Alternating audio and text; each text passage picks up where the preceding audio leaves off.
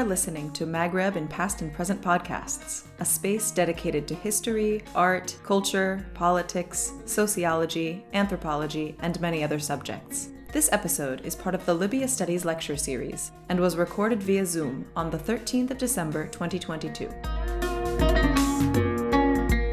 In this podcast, Luke Scalone, SEMA Charge de Programme, interviews Dr. Stephanie Malia Hom, Associate Professor of Transnational Italian Studies at the University of California, Santa Barbara, about simulacra and simulation in the Tripoli trade fairs, based on a chapter of her recent book, Empire's Mobius Strip Historical Echoes in Italy's Crisis of Migration and Detention.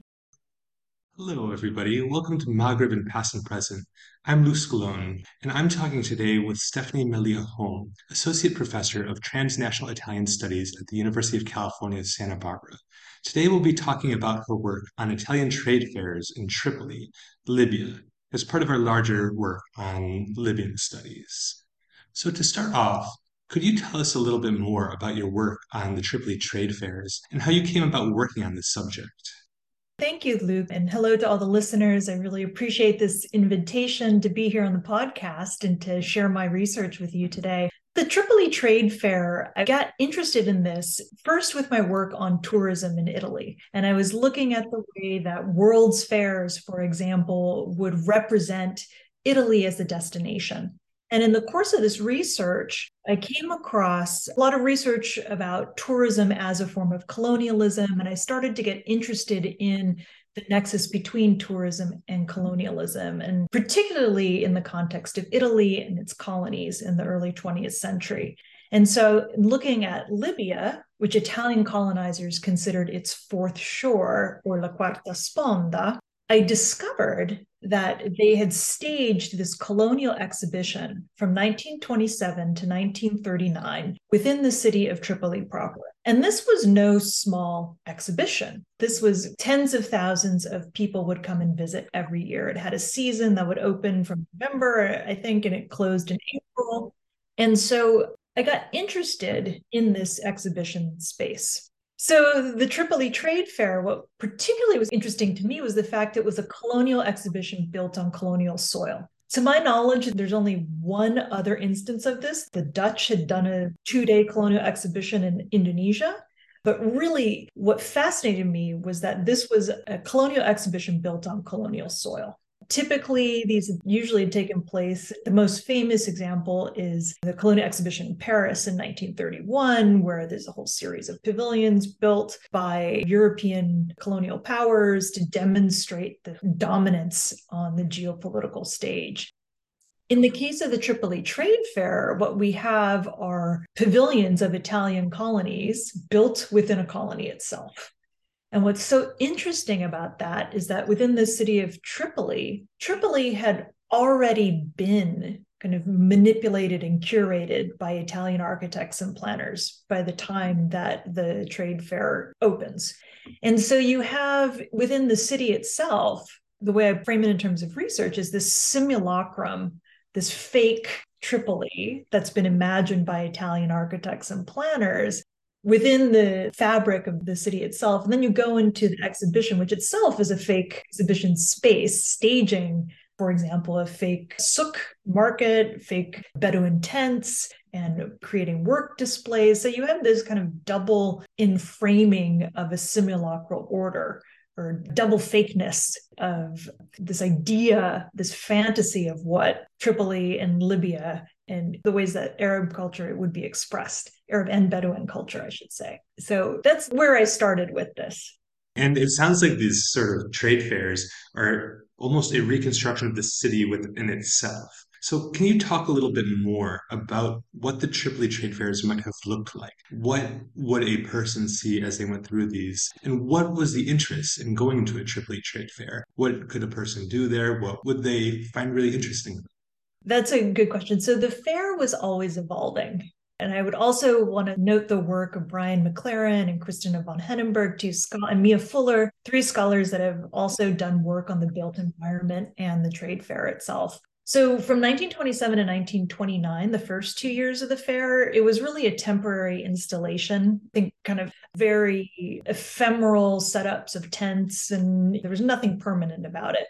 After 1929, the fairgrounds receive a permanent home of 50,000 square meter fairgrounds west of the Medina in Tripoli. And it's still there today, actually. It's the site of the Tripoli International Fair. The entrance is still the entrance that you go into. So it goes from kind of ephemeral building materials to brick and mortar. There's this concretization of the colonial exhibition. And one would enter into this fair through a gate it was, I think, 20 feet, 30 feet high, and it had Rome, Roma written across the top, reminiscent of Roman triumphal arch that one would walk through, which was the colonial regime's attempt to put its stamp of dominance on the city.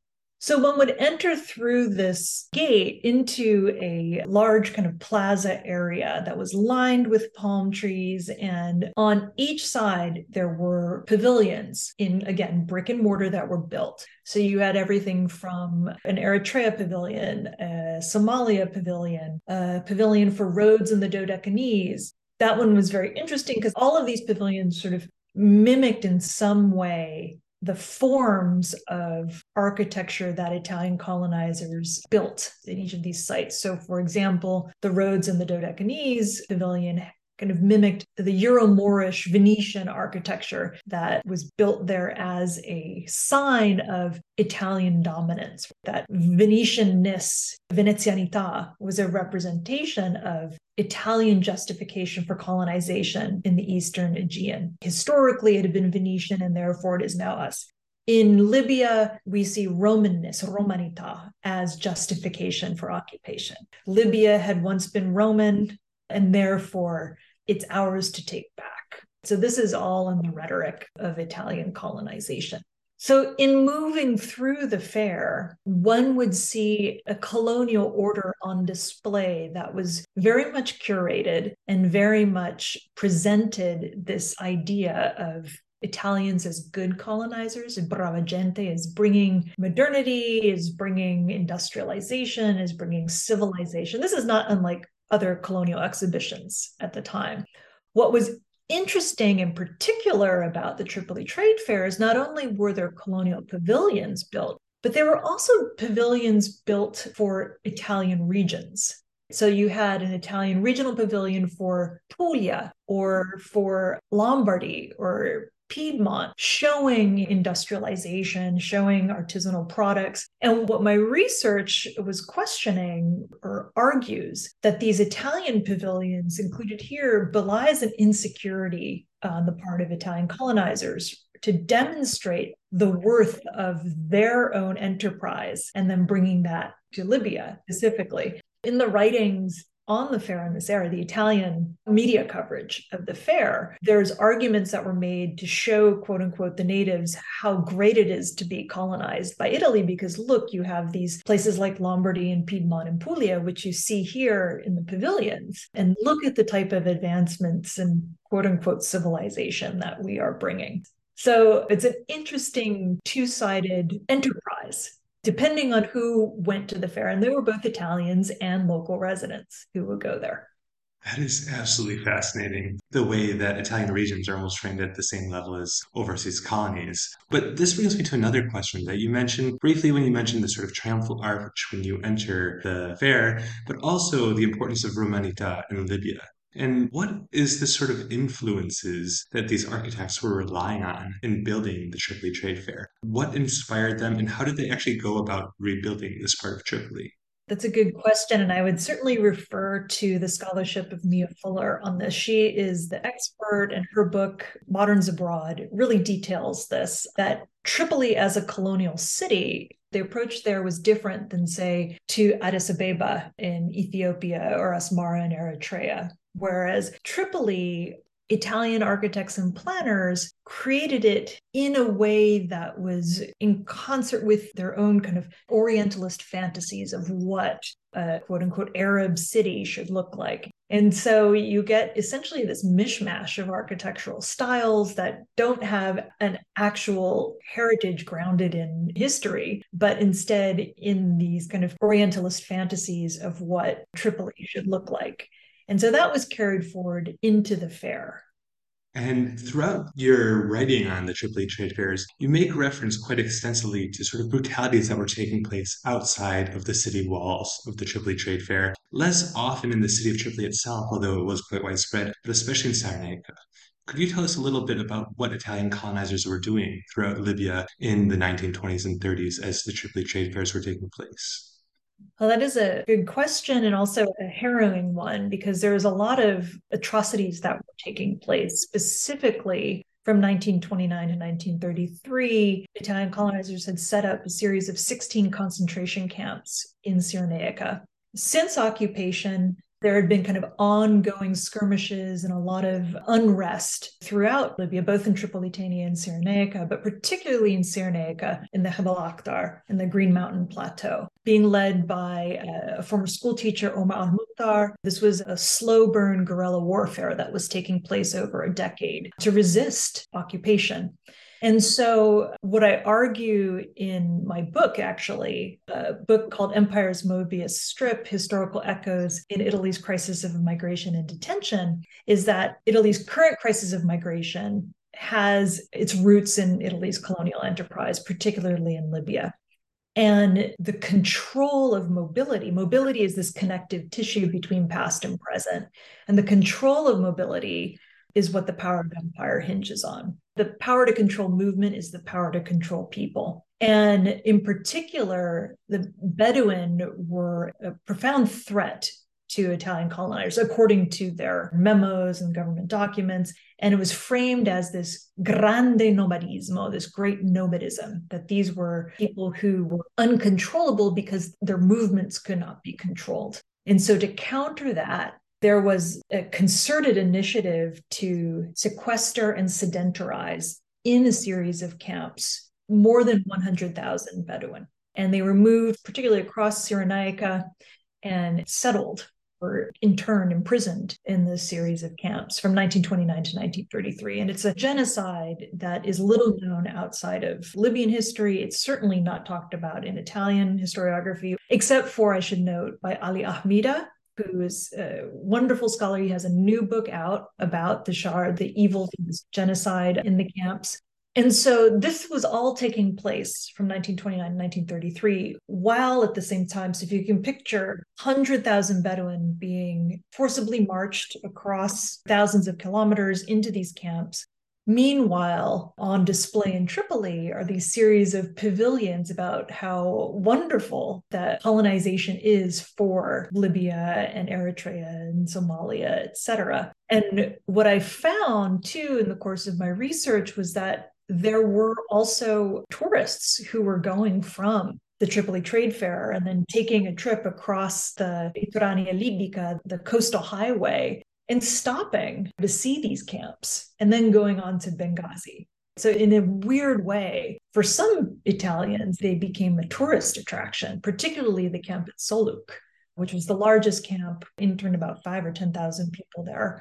What I argue in the All Empires a Stage chapter is that the simulacrum of the colonial exhibition sets up this disconnect from the reality on the ground, that there's this hyper reality of colonial representation and the display of natives like there was a display of bedouin tribesmen encircled within this wall with their camels and tent in the trade fair itself, where people can go and look at them and stare at them from above the wall as if you were an overseer or a warden. And that kind of signifying distance that was put into place by the fair allows for this suspension of disbelief. Like these tourists would go and look upon the camp as if almost they were looking at the Bedouin on display in the trade fair. So there's a really complicated dynamic going on between colonialism, tourism, and simulacra and simulation here that I was trying to tease out in my research. That's actually surreal, the sort of story of Italian tourists visiting the fairs and then going on to visit these internment camps to visit Bedouin or to observe Bedouin at the very least. Could you talk a little bit more about these ideas of simulacra, simulation, and also you mentioned hyperreality. What are these three major concepts and how do they fit into your work to allow for a really strong view of how do we make sense of this? Because when you say it like this, it seems wild. Well, so of course, I'm drawing on the work of Jean Baudrillard, and his idea of simulacra and simulation is kind of these defining terms of postmodernity, where copy and original are no longer distinct from one another and are, in fact, interchangeable. The quintessential example of this is a place like Las Vegas, Paris, or Venice. These are all fakes or copies that have taken on a life of their own so, for example, with the Venetian Hotel in Las Vegas, more people visit the Venetian each year than they visit the city of Venice. And therefore, more people get their understanding of what Venice is from this copy than they do from quote real Venice itself. And so in my first book on tourism, I was looking at the ways in which this understanding of Italy as a destination has come to be understood more from copies like the Venetian than through people who actually go to Italy itself. And so simulation is the processes by which simulacra are formed. And I'm looked specifically at simulacra in the built environment. And then also drawing on Baudrillard, what does that mean for people? Those of us who interact with these copies. And he has a whole chapter on clones, for example, ways in which humans become simulacra or how we get embedded into these processes of simulation. And I became interested in the power dynamics of it. And I saw that playing out. I wrote a piece years ago on Disneyland so, in a place which is a simulacrum par excellence, that in fact Baudrillard argues it's not a copy of anything. It is a copy that is an original. You can't exchange it for anything else. Disneyland is just Disneyland. And I wrote a piece on the It's a Small World ride and the ways in which this creates this kind of simulated imperialism. And what does that mean when we are riders on this boat going around and gazing upon the world of these tiny little animatronic dolls that represent, I argue in the article, a form of colonization, form of dominance. And so going from there, still interested in the power dynamics of how we relate, both in terms of the way we move through the space, the way that our gazes dominate. This is again, of course, Timothy Mitchell's argument in colonizing Egypt, that the visual, especially in terms of exhibitions, that the gaze is the way that the hierarchies of power are instantiated. So I'm really interested in the way that colonial and hyperreal merge together and what does this mean for power and what does that mean for everyone entangled within these relations of power. And the Tripoli Trade Fair is just one of the most fascinating examples that I've come across because of its location in Tripoli and in Libya. That makes for a very clear explanation of how this entire chapter comes together, as well as your larger body of work. Another thing that you do throughout the chapter is you reflect extensively on the connection between the Tripoli Trade Fair and the Museo Storico Piana delle Orme, or the Bonifica Museum. How are the Italian trade fairs and the Bonifica Museum, which you discuss quite a bit, connected? That's a good question. Thank you. So, the Bonifica which is roughly translated as reclamation, was a project under the Italian fascist regime to quote unquote reclaim lands that had been previously unused. And it can be an agricultural reclamation, uh, an economic reclamation.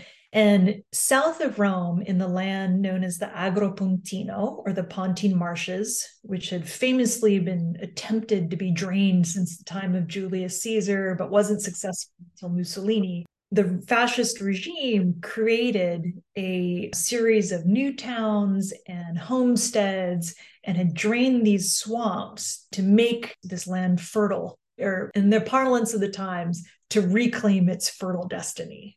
And in the 1930s, in particular, there was a vast resettlement of Italians within Italy into the Agropontino. It was the largest internal colonization project in Italy at the time. And I contrast that with what happened in Libya, in particular with the effort known as the Ventimila or the 20,000, which in 1938, the regime moved 16,000 Italian farmers into Cyrenaica into one of the largest resettlement operations ex- of external colonialism. So the two, the Bonifica Museum represents sort of internal colonial colonization efforts and demographic settlement efforts that were happening within Italy under the fascist regime, particularly in the 1930s. And the Tripoli Trade Fair represents this kind of external colonization efforts, particularly with the resettlement or settlement of Italians into Cyrenaica. So that's where the two are connected, that they are these instantiations or spatializations of idealized colonial orders. On one hand, one of internal colonization and one of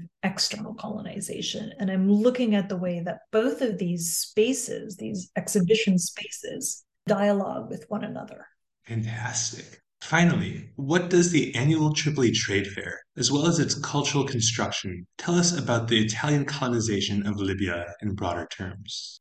In broader terms, what's distinct about Italian colonialism is the ongoing disavowal of its existence throughout Italian history and Italian culture. And if it is acknowledged, it's perceived of as something of colonialism light, and or it is covered over with this myth of Italians as good colonizers or brava gente. And so the Tripoli Trade Fair, I would say, is an actualization of this idea of Italiani brava gente, of Italians as good colonizers, as seen through the construction of pavilions and work displays, et cetera. And so what we can take from the trade fair is a very conscientiously curated idea of what Italian colonialism was intended to be, both to those that Italians intended to colonize, that is, you know, for example, Arabs and Bedouin and Somalis and Eritreans and all of the, I would say, heterogeneous peoples that lived in these spaces. I think one thing the trade fair does is flatten the diversity of all the people that were in these geographies. It's making a case to them as well as a making a case to Italians themselves, which there is, I think, as I said before, this insecurity that belied the colonial enterprise, that even though Italians were good colonizers and were not like the French or the British, they still wanted to be perceived as playing on the same geopolitical stage and not being the quote unquote least of the great powers, as was framed by Richard Bosworth. So, in that sense, the trade fair, it's a complex space that gives us both curated messaging, but also underneath that, the contradictions that were always inherent within Italian colonialism. Thank you so much for Stephanie and everybody. This was Stephanie Malia Hom on Maghreb and Past and Present podcasts. Thank you. Thank you for listening to Maghreb and Past and Present podcasts. Other episodes are available on our website, www.themaghrebpodcast.com, as well as on iTunes and Podbean. For more information on our podcasts, visit our Facebook page, Maghreb and Past and Present Podcasts. Subscribe to the CEMAT newsletter at www.cematmaghreb.org or visit the webpage of the American Institute for Maghreb Studies. See you soon for a new episode.